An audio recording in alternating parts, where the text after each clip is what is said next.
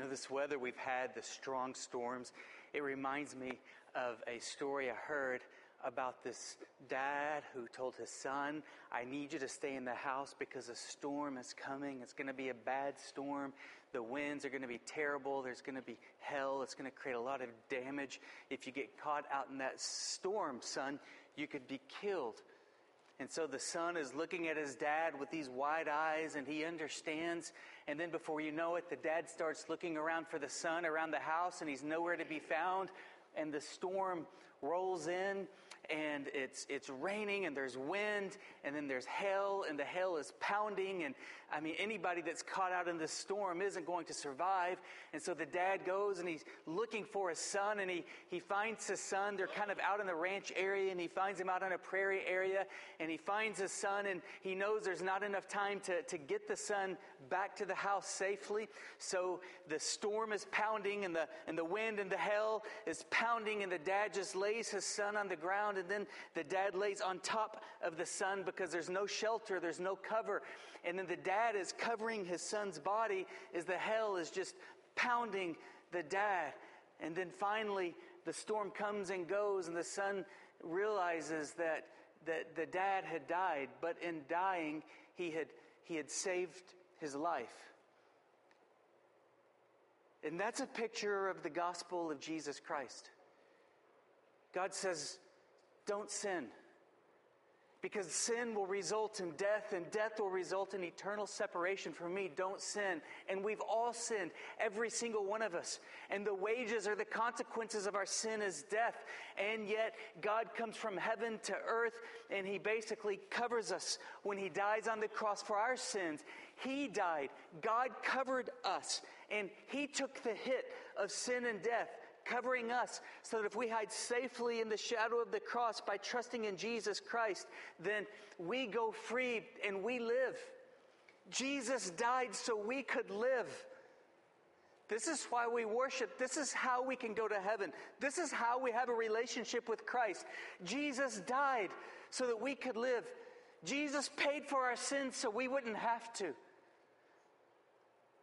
And this was what we looked at last week when Jesus said, I am the Passover lamb. In Matthew chapter 26, all of the Old Testament Passover, starting in 1460 BC with the very first Passover instituted through Moses, and all of the lambs that were slaughtered, and all of the goats that were slaughtered year after year after year, Jesus then, on the very last true Passover, where a lamb was slaughtered, to point to the true Messiah who would be slaughtered to set us free. See, the very first Passover pointed 1,460 years into the future and said, This lamb that's slaughtered is a picture of the Messiah who will one day be born. And the last true Passover was just a matter of 12 or so hours before Jesus would give up his spirit from the cross at about 3 p.m. on Friday. And in the very last Old Testament Passover that would point toward the Messiah who was to come, Jesus partook of it with his disciples, and then he instituted communion or the Eucharist or the Lord's table or, or, or Lord's Supper when he said, The bread represents my body that's broken and the juice represents my blood.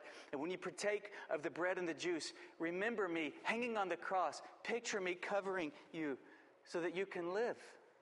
Picture me dying for your sins so you could live.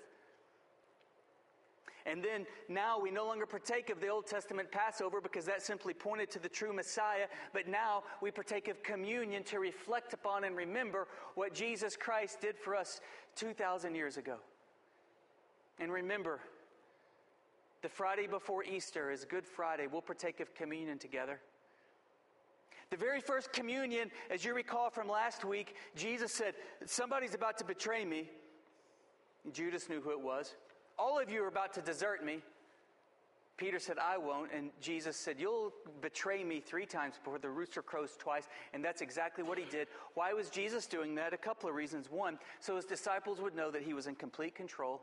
And two, to set a precedent at that very first communion service to take an introspective moment and evaluate our heart and see if there's any rebellion or if there's any spiritual sin or if there's any idolatry, if there's any inconsistency between our doctrine and our life, and repent. So when we go into the communion service the Friday before Easter, we, um, we have our hearts right with God. That means between now and communion time, uh, get on the phone and tell somebody you're sorry. Between now and communion time, get on the phone and tell somebody I forgive you. Between now and communion time, uh, get those pet sins out of your life. Between now and communion time, confess maybe some addiction that you have with somebody so they can pray over you and you can be set free. And as we enter into communion, communion together as a church family, we'll do so with a clean heart and we'll just bask in and savor what Jesus Christ has done for us. It's a very artistic thing, communion. It touches all five senses. The arts touch the senses. Baptism is very, is very artistic. We are enveloped in the water and it's, we can feel it, taste it, smell it, and it's very refreshing. And communion is very artistic. We can touch it, we can smell it, we can feel it, we can taste it, we savor it as we close our eyes and we picture Jesus as the Father covered the Son, absorbing the hell and giving up his life to save his Son's life. So Jesus hung on the cross and he took the penalty of sin, which was death and He paid for our sins. And that's how much He loves us. So, as we continue in the final 24 hours of the life of Christ, we'll now leave that communion table. They sing a hymn, and then they went down into the Mount of Olives, and at the edge of the Mount of Olives is the Garden of Gethsemane. I've always been fascinated with this place, and I'm going to get to see it firsthand in June. I'm really excited about that. Um, somebody just from Houston just wanted to be a blessing to me, so they're sending me to Israel on this tour where we'll be hiking nine miles a day, and I'm not ready, not even close to it in shape wise. But I'm looking forward, so forward to going into the Garden of Gethsemane, the Mount of Olives. There's trees there that today that were there 2,000 years ago. Maybe I'll pray under a tree that Jesus prayed under. So Jesus left the upper room with the disciples and they went down into the Mount of Olives. Jesus was very accustomed to going there and praying.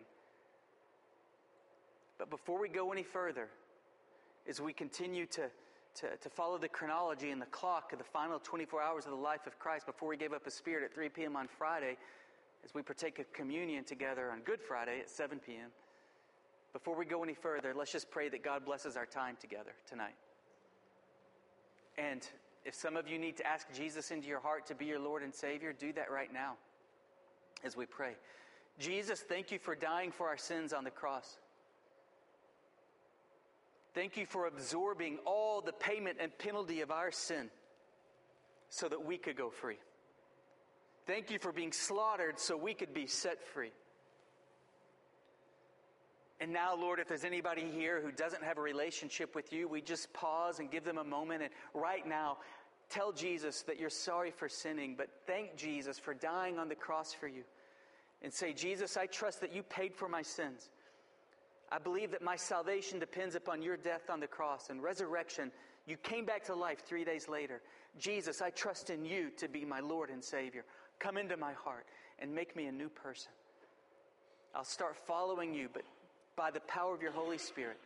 And now, Lord, I pray that you would bless our time together this evening as a church family. In Jesus' name, amen. So if you have your Bibles, open it to Matthew 26. We'll continue in the chronology of the last 24 hours of the life of Christ. Matthew chapter 26.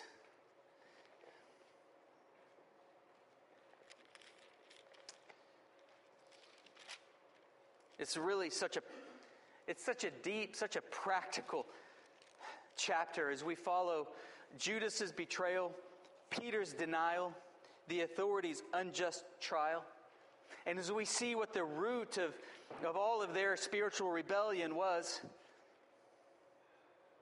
they all had a tipping point. There was a tipping point. There's some boiling that was going on inside the heart of Judas. There was some boiling the three years he was following Christ. There was some increasing tension in the heart of Judas that led to a tipping point which triggered his betrayal of Jesus. There was some boiling tension in the, in the heart and the spirituality of Peter for the three years that he was following Christ until his tipping point, and then there was a trigger which led to Peter's denial. And there's some boiling uh, inside the faith and the heart of the authorities until their tipping point and the trigger that led to their unjust trial to sentence Jesus to crucifixion. Judas is, in my opinion, as we, as we break down the text, Judas's betrayal was the result of a tipping point. The trigger was that Judas finally concluded that Jesus' ways were just too unimportant. There's been a lot of speculation as to why Judas did what he did. The Bible doesn't necessarily spell it out, so it is just that speculation. But we've got a lot of text that leads us to some pretty good, uh, some, some pretty good guesses. And we'll look at those. Peter's denial of Christ was the result of the trigger that I believe resulted from Peter concluding, Jesus, your ways are too undesirable. They're very similar, even probably the same sin. Uh, but they were expressed in different ways. Judas betrayed because he thought Christ's path was too unimportant. Peter denied because he thought Christ's path was too undesirable. And the authorities uh, created this unjust trial in the middle of the night and unjustly sentenced Christ to be executed because they thought that this guy who was claiming to be the Messiah was just too unimpressive.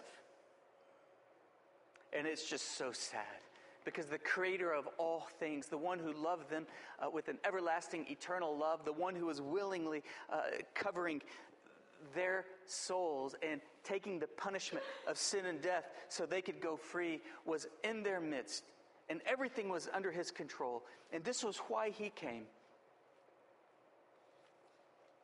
But let's just push pause for a moment on Matthew chapter 26 and I want to go back to that in a second because I think that something in Jeremiah, and you don't have to flip there, but I just want to read this to you. I think there's something in Jeremiah that's so telling as we, as we kind of catch an essence, an idea of something from the Old Testament book of Jeremiah, and then we'll go back to the night of Christ's unjust trials and his betrayal and his denial. But I just want to read just a couple of statements from the book of Jeremiah. And then we're actually going to close out with a few statements from the book of Jeremiah. But let me just preface all this by saying this. If any of us read the Bible and walk away from it with the impression that it is not, first and foremost, a love story, then we've missed it entirely. We have missed it more drastically than if we go see Beauty and the Beast and walk away thinking it was a horror film instead of a love story.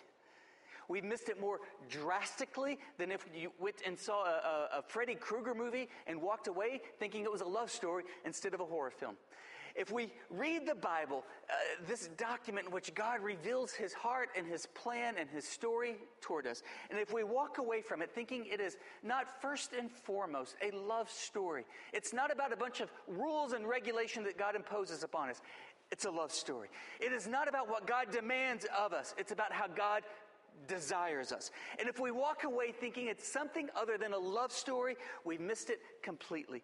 It is not just a love story, it's the greatest love story of all time. It's the greatest love story of all eternity. And it is not a simple love story, it is a passionate, vulnerable, uh, uh, relentless, shocking love story in which God's heart is filled with joy, it's filled with longing, it's filled with desire, it's filled with jealousy, it's filled with singing over us. It is a passionate love story. But in Jeremiah, we see this, this heart of God. Look at his people. And I must say that just in my time with the Lord, when I was reading through Jeremiah, for a moment, what I read reminded me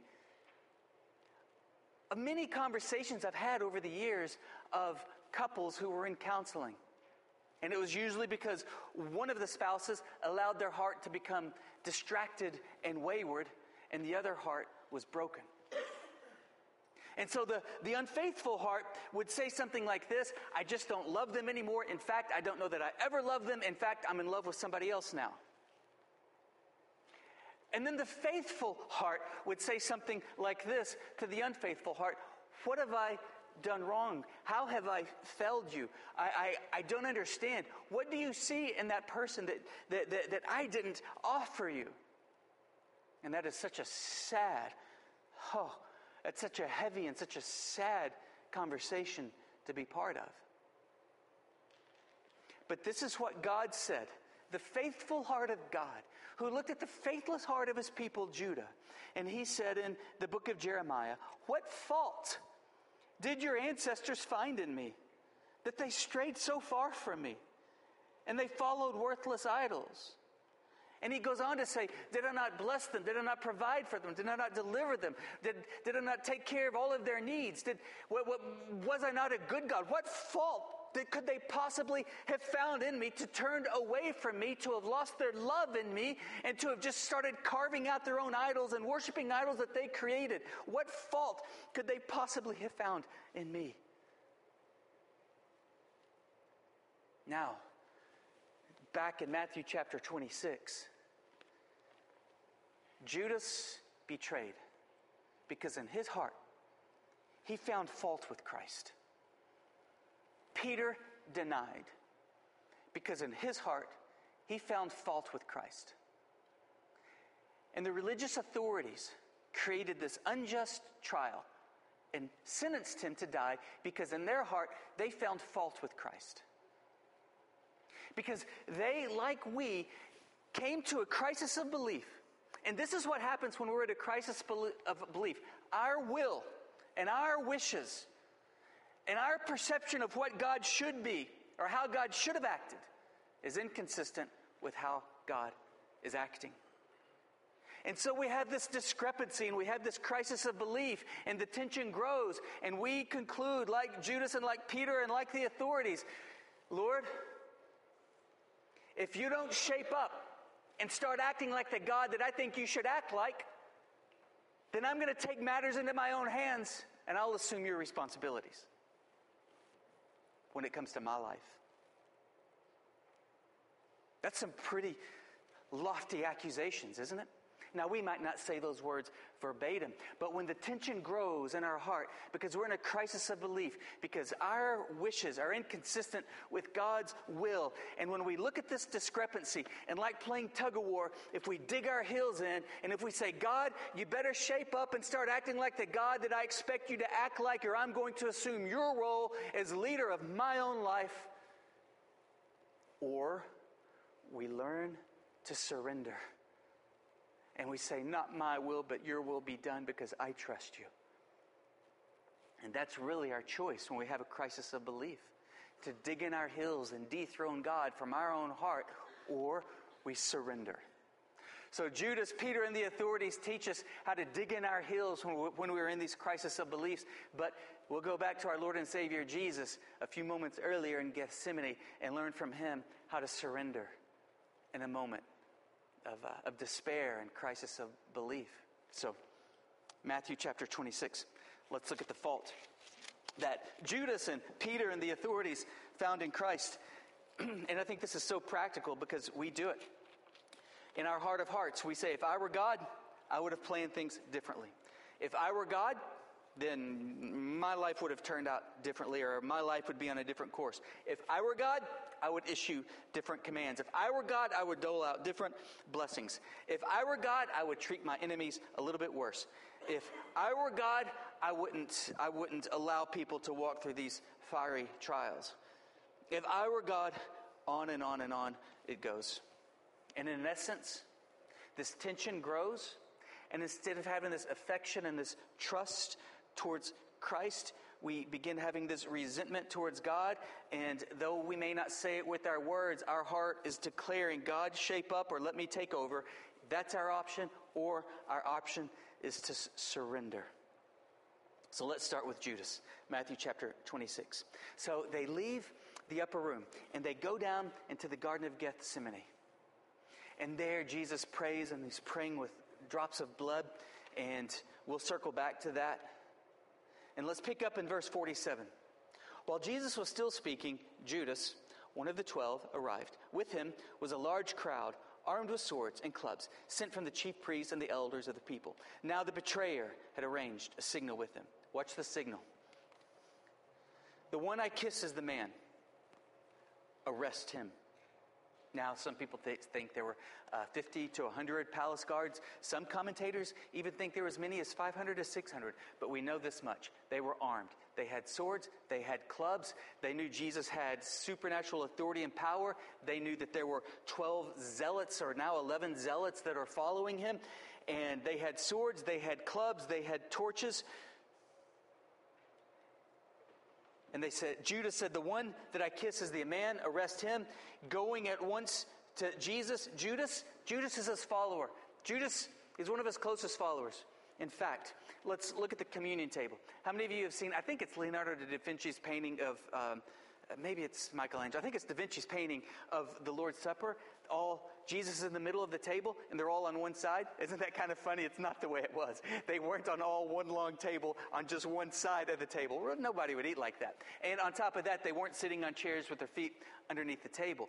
The communion table that they were eating at traditionally would have been uh, shaped like a horseshoe. And the head of the table, interestingly, wouldn't have been in the very center. The head of the table would have been the second to the end. Now, the person at his position of honor would have been the right of Jesus. Now, he was on the very end. Now, they didn't sit underneath the table on chairs. In that day, in that custom, the tables were about oh so high, and they didn't have chairs, but they kind of sat on their side, which is why it's so important that they wash their feet before dinner. They sort of sat on their side with their feet behind them, and they reclined, as was the custom, on their left elbow. So we read that John, the disciple Jesus loved, it was John. It's a very healthy identity that John had, by the way. John wrote the Gospel of John. He wrote 1st, 2nd, 3rd John, and he wrote the book of Revelation. And when he refers to himself in the Gospel of John, he refers to himself as the disciple that Jesus loved. And I think that's an awesome self esteem. I think that's an awesome identity to learn to refer to ourselves as the Christian that Jesus loves. Of course, Jesus loves all the disciples, but John owned that identity. The Bible says that the disciple whom Jesus loved leaned against Jesus' chest. What does that mean? Well, that means that John would have had to have been at the position of Jesus' right, the seat of honor next to the uh, most prominent person at the table of the 13, which was Jesus. John was at Jesus' right, leaning back against Jesus. Jesus said, One of you will betray me. Somebody said, Who, Lord? And Jesus said, The one who dips his bread with mine. Jesus just prophesied this. The one who dips his, hand, his bread the, in the bowl with me is the betrayer, and then he dipped it in, and then Judas dipped his bread in with Jesus. What does that tell us? That tells us Jesus was to the left of Jesus. If John was reclining, the one on the right, then the second most prominent position next to the most important position was Jesus. Then there was John the Beloved, and then that means that Judas had the second most prominent position besides John next to Jesus, and that was to his left. What does that tell us? That tells us that when we see these paintings of the Lord's Supper, and you can always pick Judas out, can't you? He's the one that looks like the criminal. He's, he's the one that just looks evil, and he's just, he's just grimacing, and he's holding a money bag, and he's clenching, and he looks just greedy. And you're like, okay, yeah, that's Judas. It wasn't like that.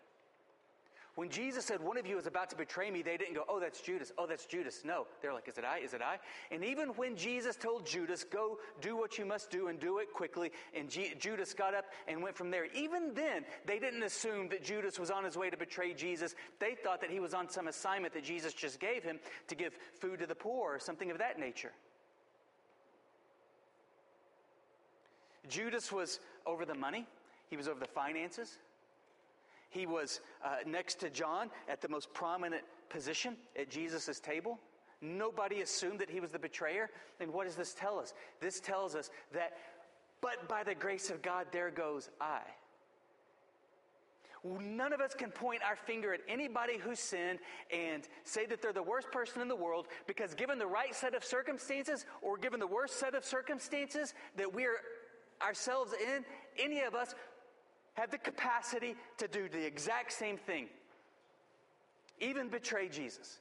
But by the grace of God, there goes I. Because all of our spirits, if we're Christians, we have a new nature. And our new nature, our spirits, are still encaged until we leave this life and we're in heaven, our spirits are still encaged by flesh that's totally depraved. And given the right set of circumstances, any of us could be driven to betray Jesus. But what did push Judas to betray Jesus? Now, again, it's speculation, but if we go earlier in the week, what we see is this lady eh, with alabaster ointment, and it was expensive. It was a treasure, and the jar was expensive. Uh, we touched on it a week ago, and she burst the, the, uh, the jar, and that was a lot of money, and she poured every drop of that ointment on Jesus' head. It was a fragrance to Jesus, it was sweet worship to Jesus.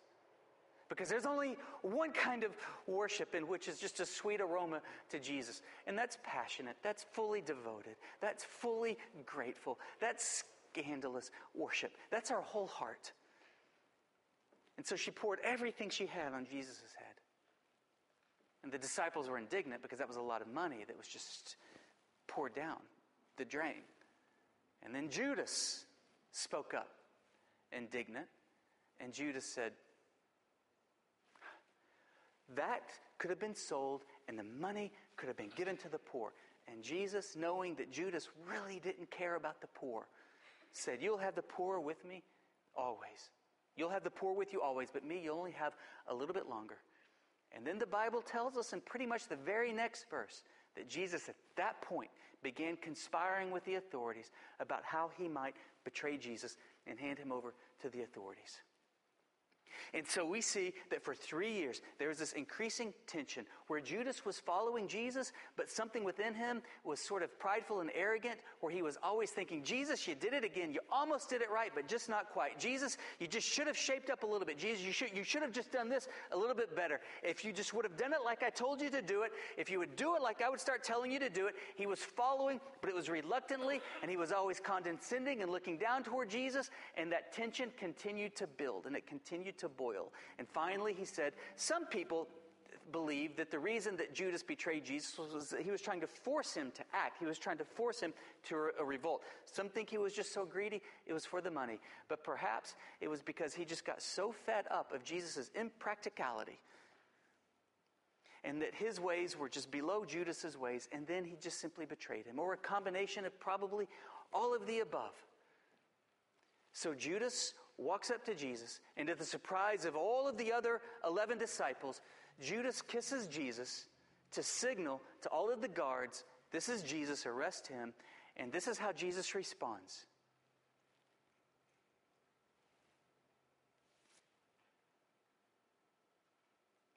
Friend, do what you came for. What a statement. That's how Jesus responded to Judas's kiss. Friend, do what you came for. Why do you why do you show affection to me with your mouth and your heart is far from me? Just do what you came for. If you want to betray me, betray me. But don't put on this pretense. Don't try to make this show like you love me because your heart is far from me. Now, let me just ask, just very practically, if you pray and your words are far from your prayers, and if you just sort of say some words during worship and your heart's far from the worship,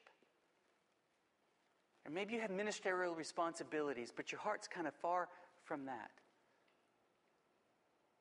That's external stuff, but what is the root of that? Could it be like Judas, like Judas, there's been some increasing tension in your heart? Because of a discrepancy between your will and God's will, and you won't give in?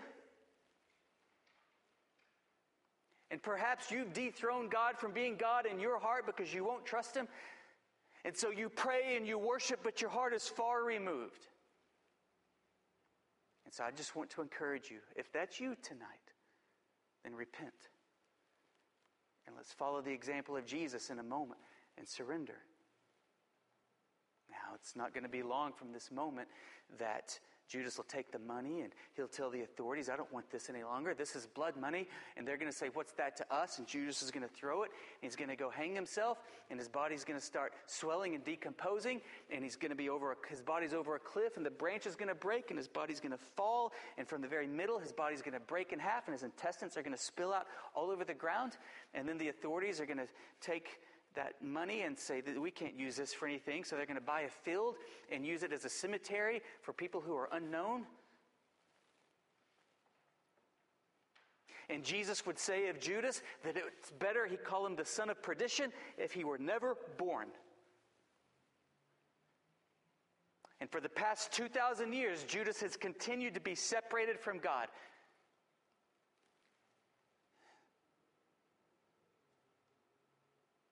But it's interesting that his sin wasn't a whole lot different than Peter's sin. And yet, Peter ended up repenting and being restored, and God used him and ended up being a pillar in the church. And that tells us that we can repent, that no heart is so hardened that it can't be thawed out by the Holy Spirit when we repent and we relinquish control of our lives to Christ. And we say, There's been a discrepancy, and I've dug in my heels, and I've been resentful for you, God, because my wishes are inconsistent with your will, but I'm going to I'm going to crucify my wishes. And I trust you. I don't understand, but I trust you, God. And I love you and I trust you. And so, Judas the trigger point from him was perhaps Christ's ways are just too unimportant. And the trigger point for Peter was that Christ's ways are just too undesirable. So let's continue in our text. Verse 50 Jesus replied, Do what you came for, friend. Then the men stepped forward, seized Jesus, and arrested him. Verse 51. With that, one of Jesus' companions, we know from other gospels, this is the Apostle Peter one of Jesus' companions reached for his sword. He drew it out and struck the servants of the high priest, cutting off his ear. And then Jesus says, Put your sword back in its place, for all who draw the sword will die by the sword. Do you think I cannot call on my Father and he will at once put at my disposal more than 12 legions of angels? It has to happen like this to fulfill Scripture. Peter said this. Peter did this. We oftentimes give Peter a hard time, don't we? Because when we think about Peter at the dinner table with Jesus saying, Oh no, Lord, everybody else is going to abandon you, but not me. And Peter's exact words to Jesus were, I will fight for you, I will go to prison for you, and I will die for you. And then that's when Jesus told Peter, Peter, you're going to deny me three times before the night is over, and you'll be reminded of this when the rooster crows. Peter said, Never, Lord. And we give Peter a hard time about that. But what we just read tells us Peter meant every single word of it. Armed soldiers came to arrest Jesus. There's at least 100 of them. There's 12 disciples, now 11 plus Jesus. These are trained soldiers. Peter's a fisherman, Matthew's a tax collector. And Peter draws his sword and he cuts off the high priest's assistant's ear. Peter is not a trained marksman, he's not a trained swordsman. He couldn't swing a sword with precision. He wasn't going for the guy's ear. He was going for the middle of his skull, or he was going for his neck. He wasn't going for his ear. Peter was playing for keeps. He was ready to take this guy's life. He was ready to enter into a bloodbath, knowing that it would probably cost him. And in fact, it would have had if Christ didn't intervene with supernatural power. When Peter started swinging his sword, he knew this was about to become a bloodbath and it was going to cost him his life. And he was okay with that. Well, then why did he deny? They scattered. Jesus said to those who came after him, You've come after me, not them. Let them go. They scattered. Jesus spared them? So why was it? If Jesus, if Peter was that intent on standing up with Jesus and fighting for Jesus and dying for Jesus, if he was that intent, as he obviously displayed that he was, then why would he deny him just a few moments later? Now, we read it and just uh, one swoop of verses that might just take us a few minutes where, where they say, Hey, weren't you reckon, weren't you with him? A girl says, Weren't you with him? And Peter says, No, you have me mixed up with somebody else. And somebody says, No, you, you, you, you were with him. And Peter said, I said I wasn't. And then later they say, Now there's a group. No, your accent gives you away. You're from Galilee. We know you were with Jesus from Nazareth. And now with cursing, I said I don't know the man. What happened? I mean, how did Peter go from swinging his sword to cut a guy's neck off or crash his skull to denying that he even knew him? I'll tell you what the difference was. It was the trigger, it was the boiling point for Peter, it was the trigger. It's when Jesus did this and they shackled his hands and they shackled his feet and they probably put a collar around his neck and they led him away and Jesus looked powerless. And Peter knew that Jesus was probably being led away to a Roman cross. And that's exactly earlier in Jesus' ministry what Peter said that he didn't sign up for. When Jesus was prophesying of the cross, Peter rebuked Jesus and said, Lord, never. And Peter looked at, or Jesus looked at Peter and said, Get thee behind me, Satan. You have the things of the devil in mind and this world in mind, but not my Father. I'm going to the cross. The one thing that Peter said, I don't want any part of. Peter signed up to follow Jesus, to overthrow Rome, not to follow some leader who was going to be crucified by Rome. And so this was Peter's boiling point. This was his trigger. Jesus' ways were just too undesirable. And that's when the tension built in Peter's heart and he denied. What does it look like practically to deny Christ for us? I think a very telling statement is that a couple of times you can read about it in this Matthew chapter 26. It says that Peter he continued to follow Jesus but at a distance. He continued to follow but at a distance. So, can you relate with Judas? Do your prayers, do your words uh, contradict your heart? Do your words and your prayers and your worship talk a lot about loving Jesus and being devoted to Jesus and being grateful to Jesus, but your heart's really far from it? Or can you relate with Peter? Are you following Jesus, but kind of at a distance? Because really, there's some tension in your relationship with Jesus because his ways are just too undesirable. Well, and then the authorities. They begin. It's a, it's, a, it's a mock trial. It's a kangaroo trial. It's an unjust trial. It's in the middle of the night. It's, it's so that a mob doesn't know what's going on and nobody comes to Jesus' rescue and they don't entice a riot. And so it's this, it's this immediate overnight trial and they start bringing witness after witness saying all kinds of lies against Jesus, but they still don't have anything to accuse him of or condemn him with because all of the witnesses seem to be contradicting testimonies. But this is why Jesus came to be the Passover lamb. So he almost helps them to find fault in him and sentence him. In verse 63, Jesus remains silent as the witnesses rise up. And isn't that, isn't that what sort of boils the tension when we're not living surrendered lives, when we're not living crucified lives, lives when we're not trusting in Christ? Doesn't that just sort of cause the tension to boil when God remains silent? God, I wish this and you seem to be willing that and there's a contradiction and I need you to act and I need you to do this, I need you to say this and God remains silent?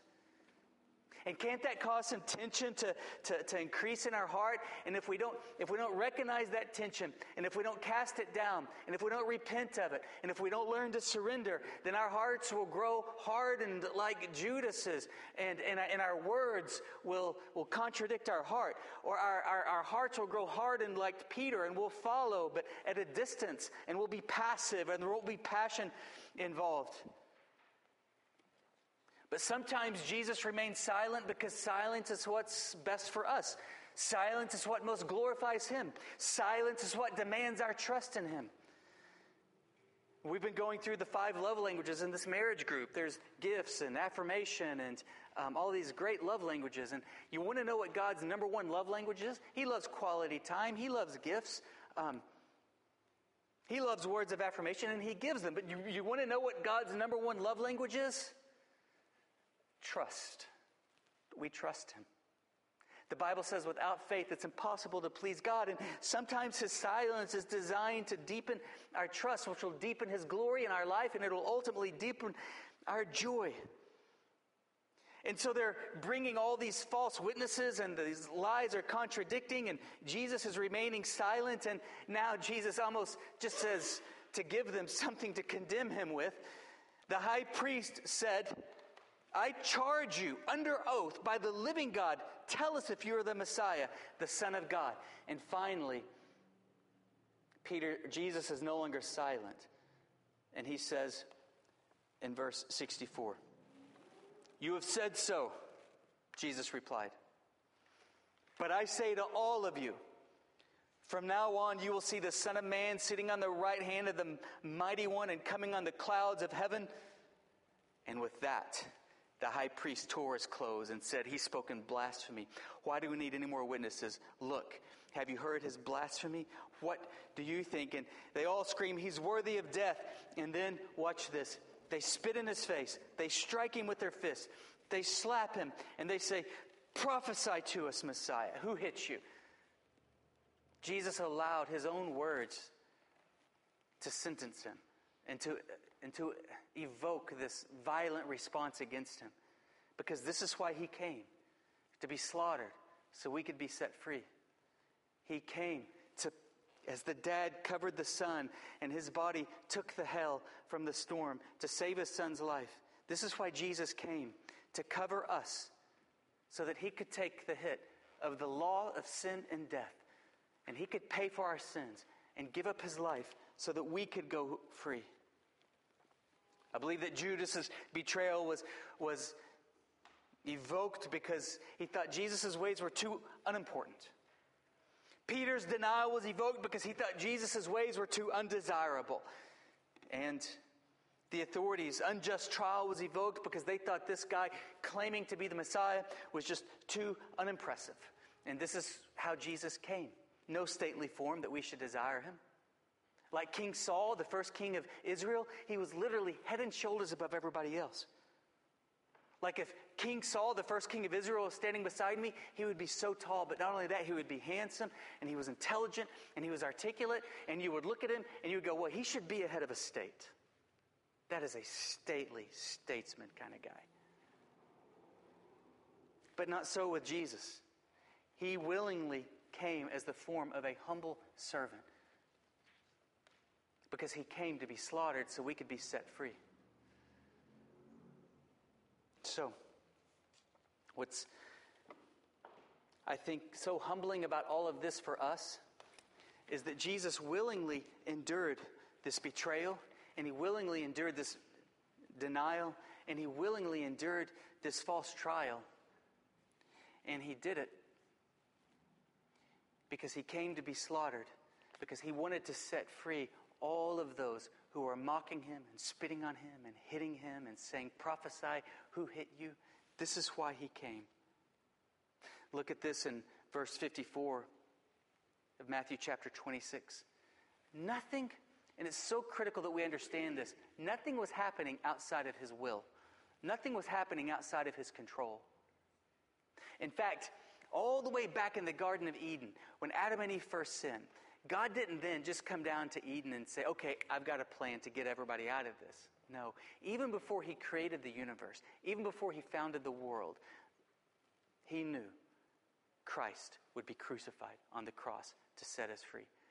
Before the foundation of the world, Christ was slain. This is why he came.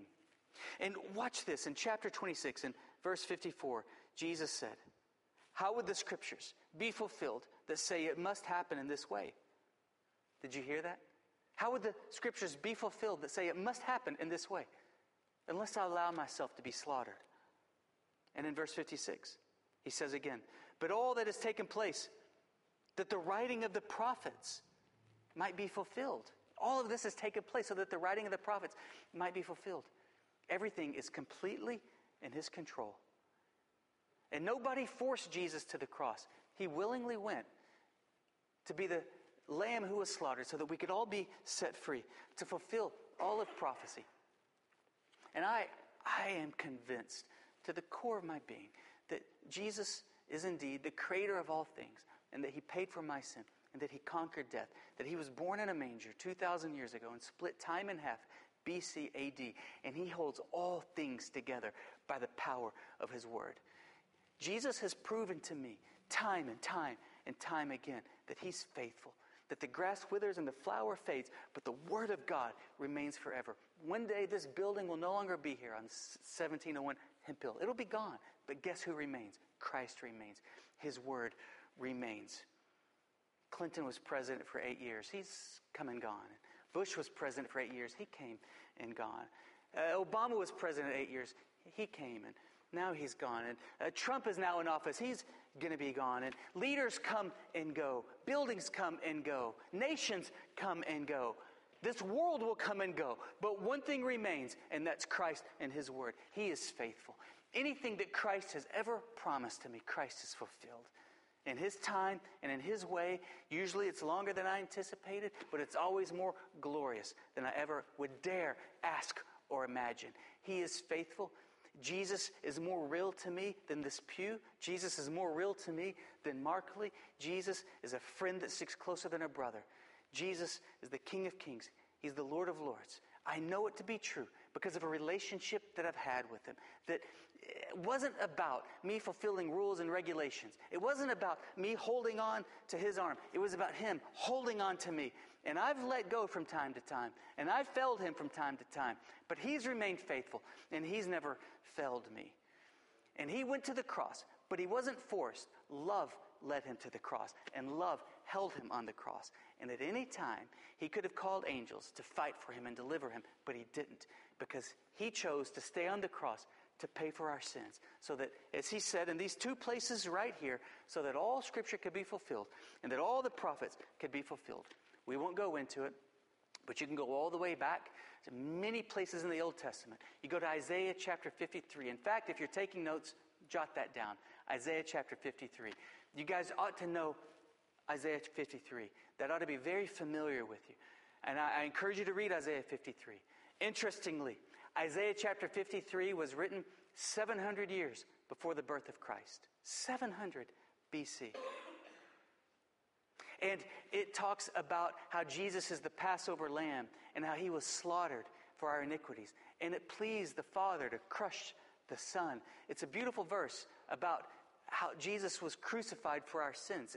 700 BC. And interestingly, sometimes people think, oh, yeah, well, the New Testament writers just doctored what they were going to doctor up, or, or, or, Isaiah 53 was doctored and it was all, you know, just sort of kind of fit together. No, because there was actually in 100 BC, in 100 BC, um, there was some people who made a copy of Isaiah chapter 53. And they hid it in a cave.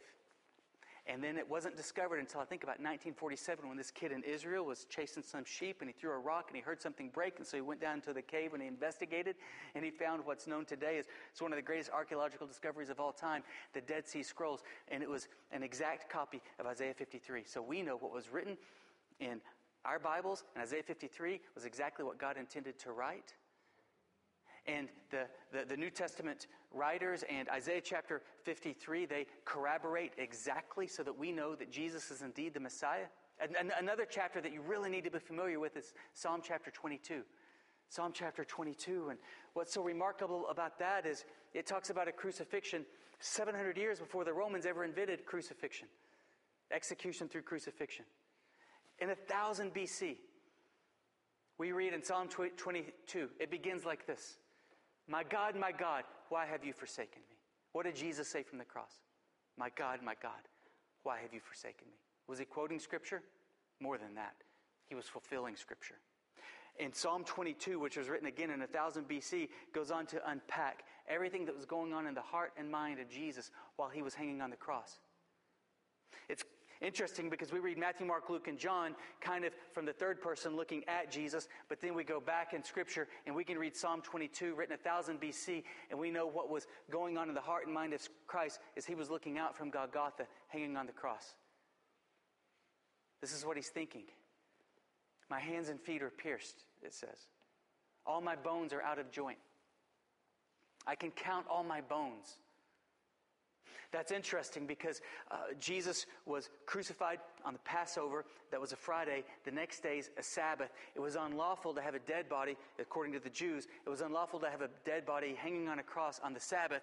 So the Jewish leadership went to the Romans and they said, You got to get these bodies down. They said, Well, they're not dead yet. Well, the reason they weren't dead is because the reason that people died from crucifixion was, wasn't from the loss of blood and it, and it wasn't from the pain, although it was incredibly excruciating.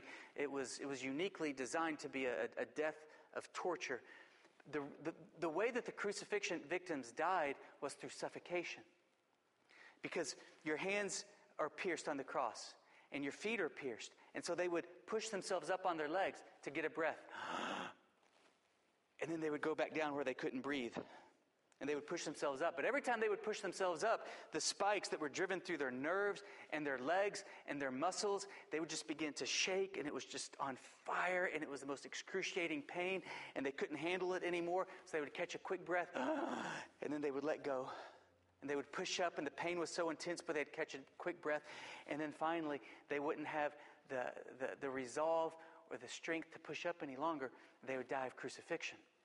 I'm sorry, of suffocation. And so, Sabbath was approaching.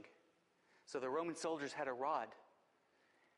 And they went to the guy on the right of Jesus with the rod, and like just swinging like a baseball bat, they swung at the guy's knees and they broke his legs. So his legs collapsed, and he could no longer hold himself up and breathe, and he suffocated more quickly.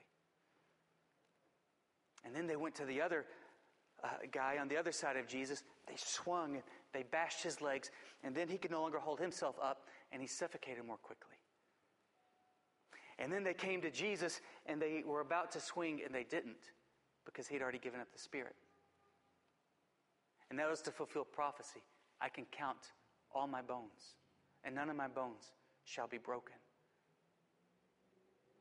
And then they stabbed Jesus with a spear to make sure that he was indeed dead and blood and water sprayed out. The blood, it was a symbol of the, the blood of Christ that washes us clean and makes us the church, and the Spirit of Christ that fills our heart was represented by the water.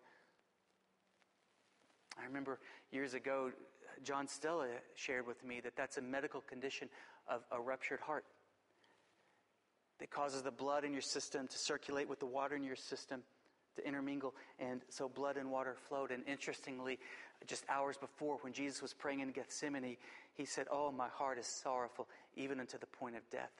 Our Lord and Savior died of a ruptured heart because the weight of the sins of the entire world were resting upon him.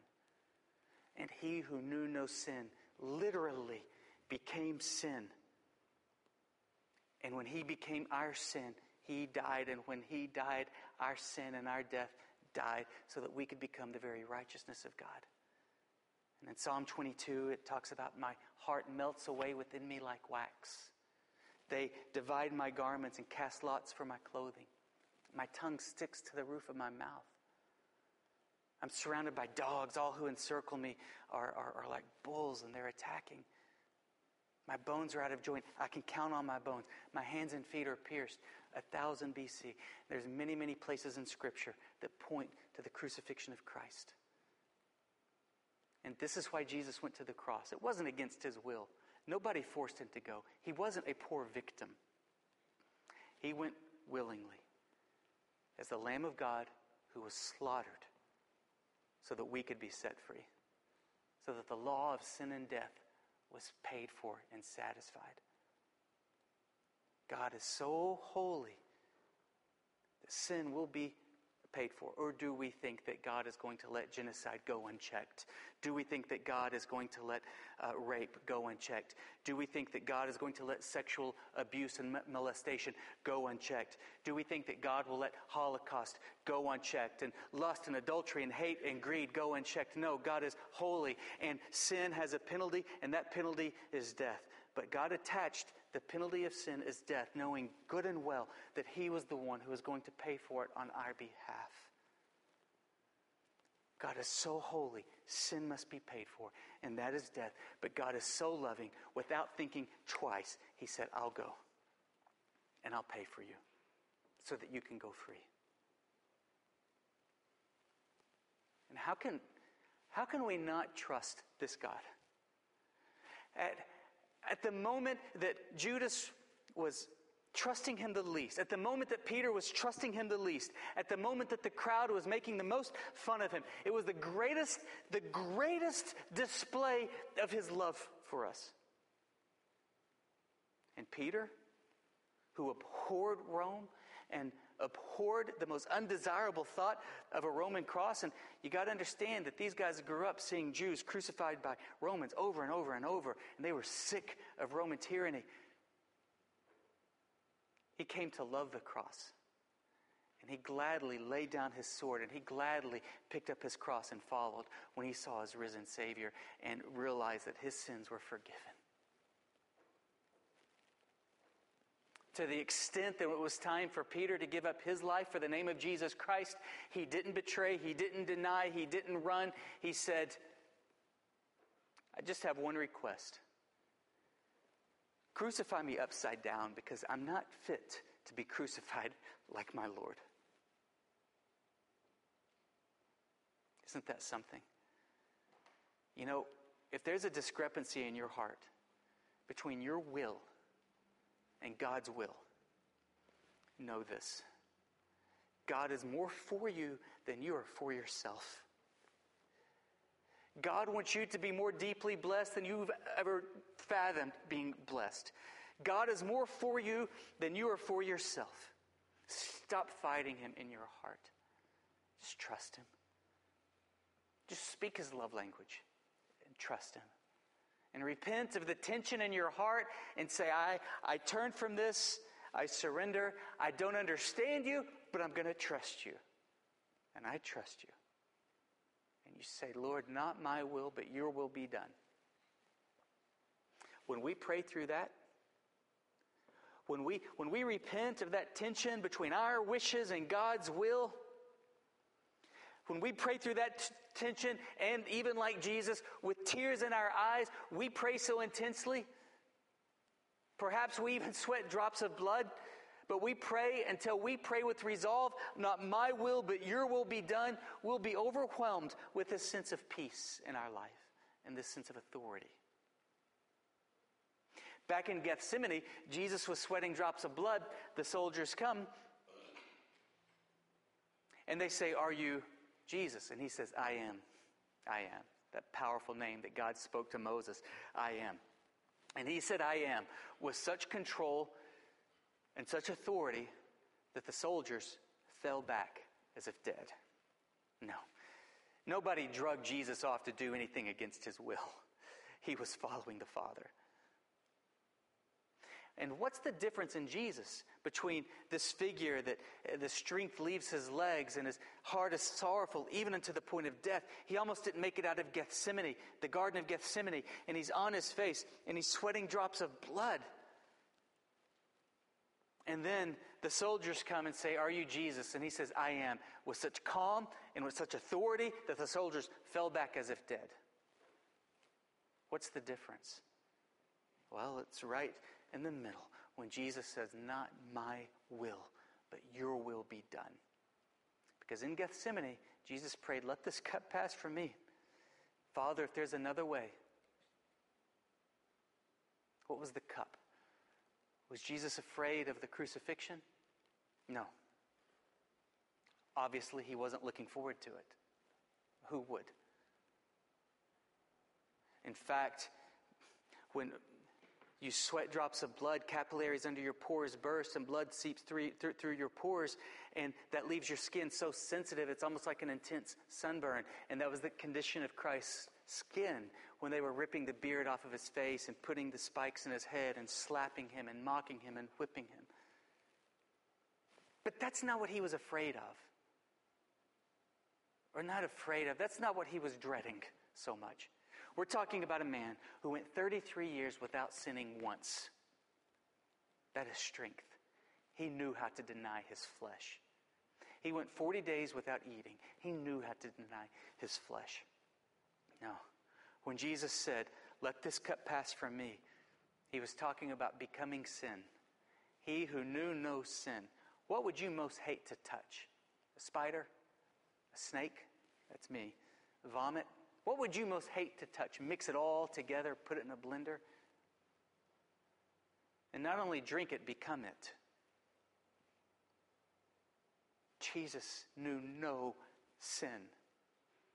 He didn't want to touch sin. He wanted nothing to do with sin. He loves sinners, but he wanted nothing to do with sin. And he who knew no sin was about to become sin so that he could die on the cross for our sins, so that we could be set free.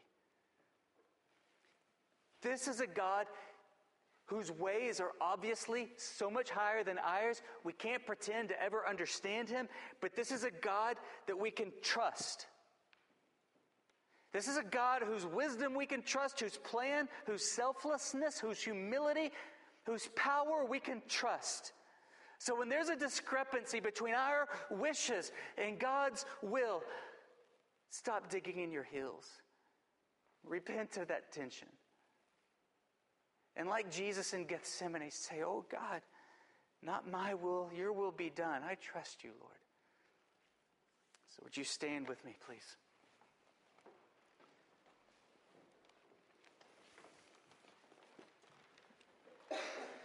So if you would just bow your heads, I wonder how many of you say, Yeah, I, I, I've got a tension in my heart.